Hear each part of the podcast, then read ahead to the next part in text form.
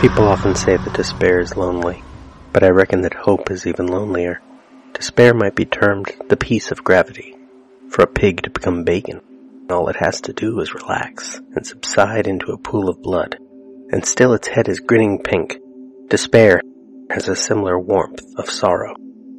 Hope sometimes provides first aid, but there may sometimes be people who dislike hope's first aid. Maybe. Reckoning that despair offers more comfort, following a bright ray of sunlight trembling in the breeze. You came from afar to obtain medicine, but being already convinced that the medicine has no effect, your sickness grew worse. The cactus, hope's totem pole. Even on a night when all the words flew away from the dictionary, even at that moment like blue lightning, standing quietly before a chair after taking off my shoes, the word hope barely managed to remain, and because of that one word, I cannot discard everything. The word hope prevents the world's ruins from being completed. Beating my breast and asking why I don't let the ruins continue, rather because of that hope, there are frighteningly lonelier times. The cactus, hope's totem pole. It's in order to love still more fully until blood flows freely. Though I want to escape, put an end to it, that bright sunlight being shared out for no reason, such a waste. Like blood spreading in water. Hope and I. Hope is a life sentence. Hope is lonely. Kim Sung Hee, Hope is Lonely. Interior, Villeperdue House, Dining Room, Early Morning. Ventress is packing to leave. Lena stands nearby. Thorensen's body lies covered in the entryway. The bear's body lies dead in the living room. Radek sits in the kitchen, listening. We left Ventress mid-sentence. Dr. Ventress continued. If I don't reach the lighthouse soon? soon. Beat. Angle on Ventress from Lena's POV. As she speaks, Ventress gets to her feet and slings her pack over her right shoulder. Dr. Ventress continued. The, person that started this journey won't be the person that ends it. I want to be the one that ends it. Reverse on Lena second seven. Ventress walks past her into the entryway, away from camera. Lena turns to watch her go, but has nothing to say to stop her. Lena walks toward the entryway, much more slowly than Ventress is leaving. Cut to Radek second twelve. An overturned chair and the dead bear behind her in the living room. Three bright lights at the far end of the room, illuminating the space sharply. Radek turns her head to the right, and we wait. Beat. Second 18 back to the previous angle from the dining room. Lena stopped barely into the hall. Another bright light is by the front door, which Ventress now opens. Inner door, then outer door. Lena, silhouetted, her back to us, looks down, raises her hands to her face. Crying, maybe. In the script, we cut from Lena killing the bear, to Radek bleeding out on the floor, to exterior, Villeperdue, sunrise. First light over the town. Exterior, Villeperdue, house, porch, sunrise. Radek sits on the porch of the house, slumped on a rotting wicker chair. Her chest is bandaged, but the bandage is soaked through with blood. Her skin looks like white wax. Her eyes open. She sees Lena sitting beside her. Lena holds a water bottle to Radek's lips. Radek, thank you. Radek's voice is weak. She drinks a little. Radek, continued. Dr. Ventress? Lena, gone, about half an hour ago. The coast isn't far, so I'm sure she'll make it. The only real purpose of this expedition was to give her a chance to reach the lighthouse, find out what's inside after all these years. Lena pauses. Lena, continued. I don't much like her, but I'm glad she'll get what she wanted. A beat. Then Radek glances at Lena. Radek, why didn't you leave me here? Lena says nothing. Radek continued. I can't survive these injuries. You know that. No answer. Radek continued. You plan to stay with me until I die. Lena, yes. Radek nods, then pauses. Radek, it was strange hearing Sheppard's voice last night. I suspect that as she was dying, part of her mind became part of the creature that was killing her. Beat. Radek continued. It's a terrible thought. To die frightened and in pain and have that as the only part of you which survives. trapped in the mind of an animal. Beat.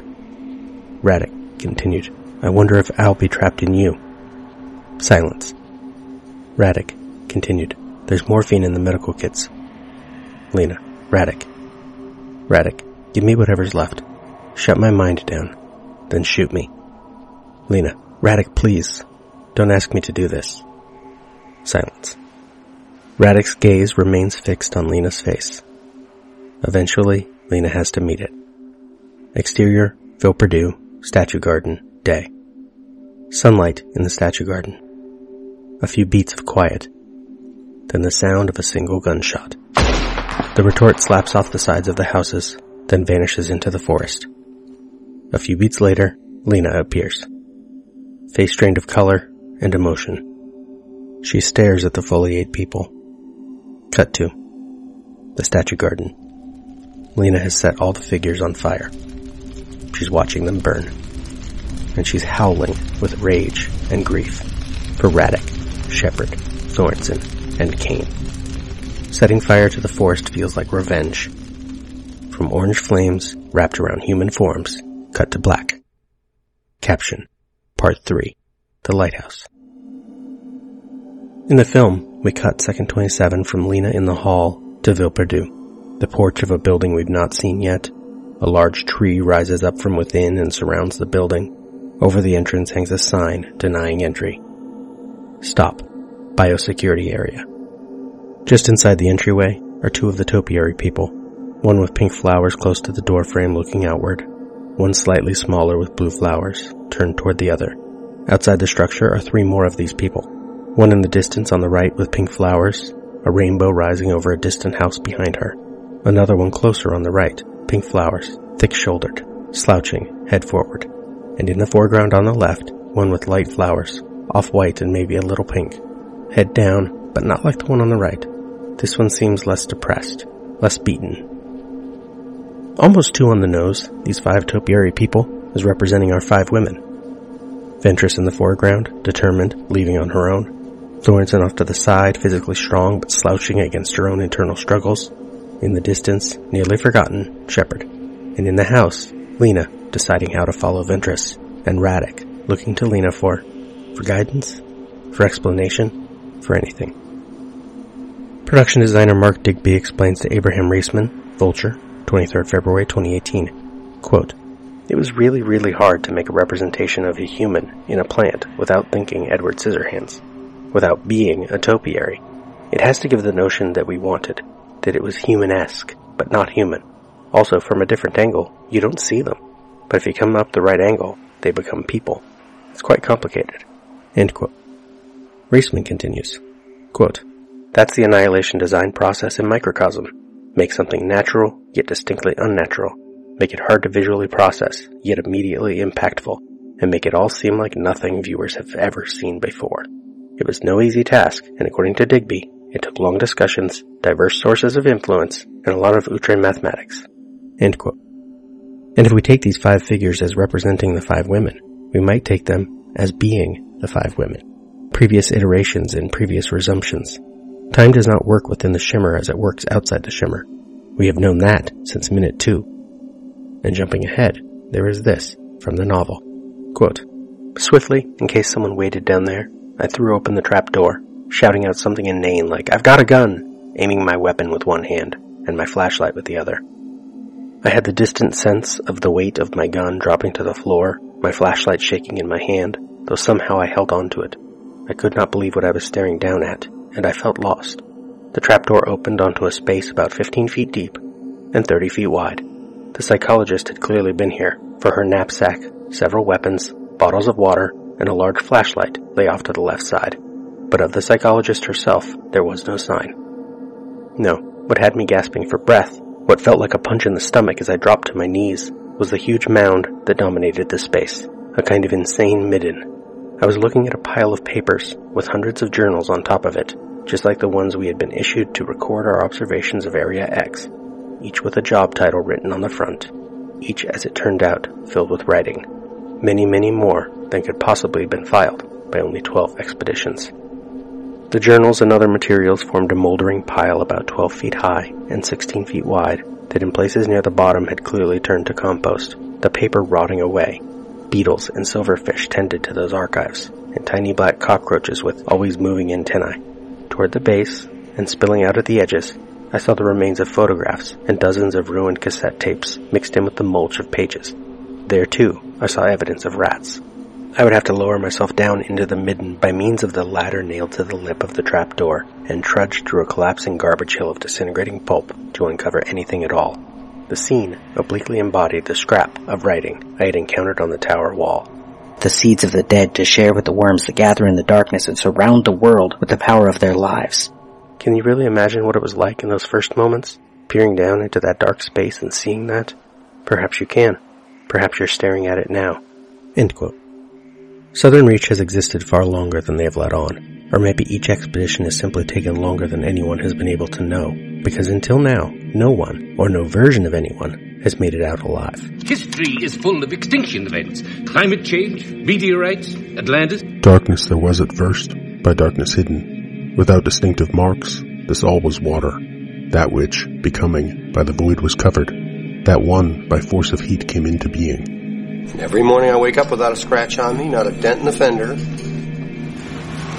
All of this has happened before. But the question remains. Does all of this have to happen again? Who really knows? Who will here proclaim it? Whence was it produced? Whence is this creation? Gods came afterwards, with the creation of this universe. Who then knows whence it has arisen? I wake up every day right here, right in Punxsutawney, and it's always February 2nd. And there's nothing I can do about it. Whether God's will created it, or whether He was mute. Perhaps it formed itself, or perhaps it did not. Only He who is its overseer in highest heaven knows. Only He knows, or perhaps He does not know. Many religions speak of such a power. And science, the Big Bang and its counterpart, the Big Crunch. The universe expanding and contracting and, and expanding. An endless cycle of creation and destruction.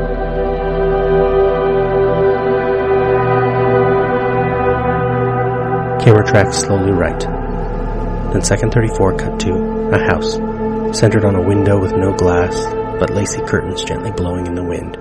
The house is overgrown. The grass is overgrown. Second 40 cut to Radek, sitting beneath what might have once been a swing set, but there are no swings.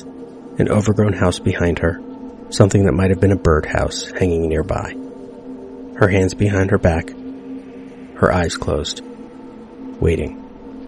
Second 43, Engel and Lena, three abandoned cars, a white Chevrolet Camaro Z28 with black racing stripes, a maroon Pontiac Bonneville, a black something else, barely in frame. Two topiary people, including one that looks a lot like the Thorensen in that previous group, the other with orange flowers and far less thick, an overgrown house, another overgrown building in the distance.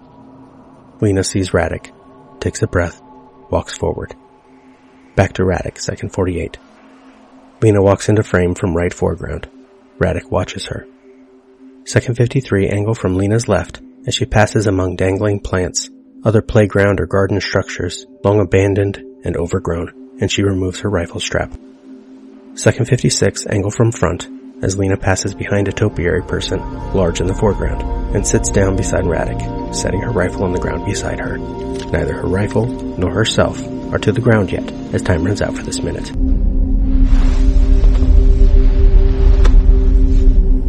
We spoke.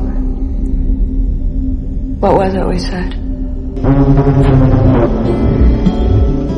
Wordlessly watching,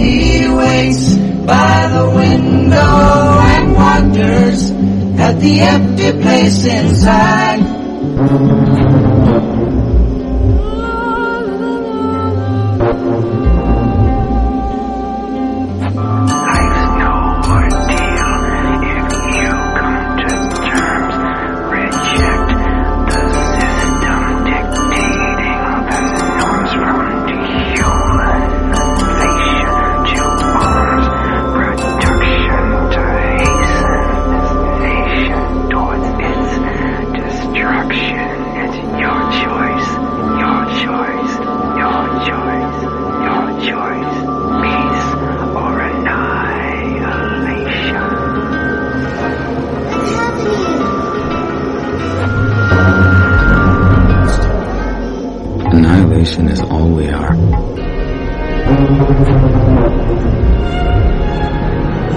Annihilation.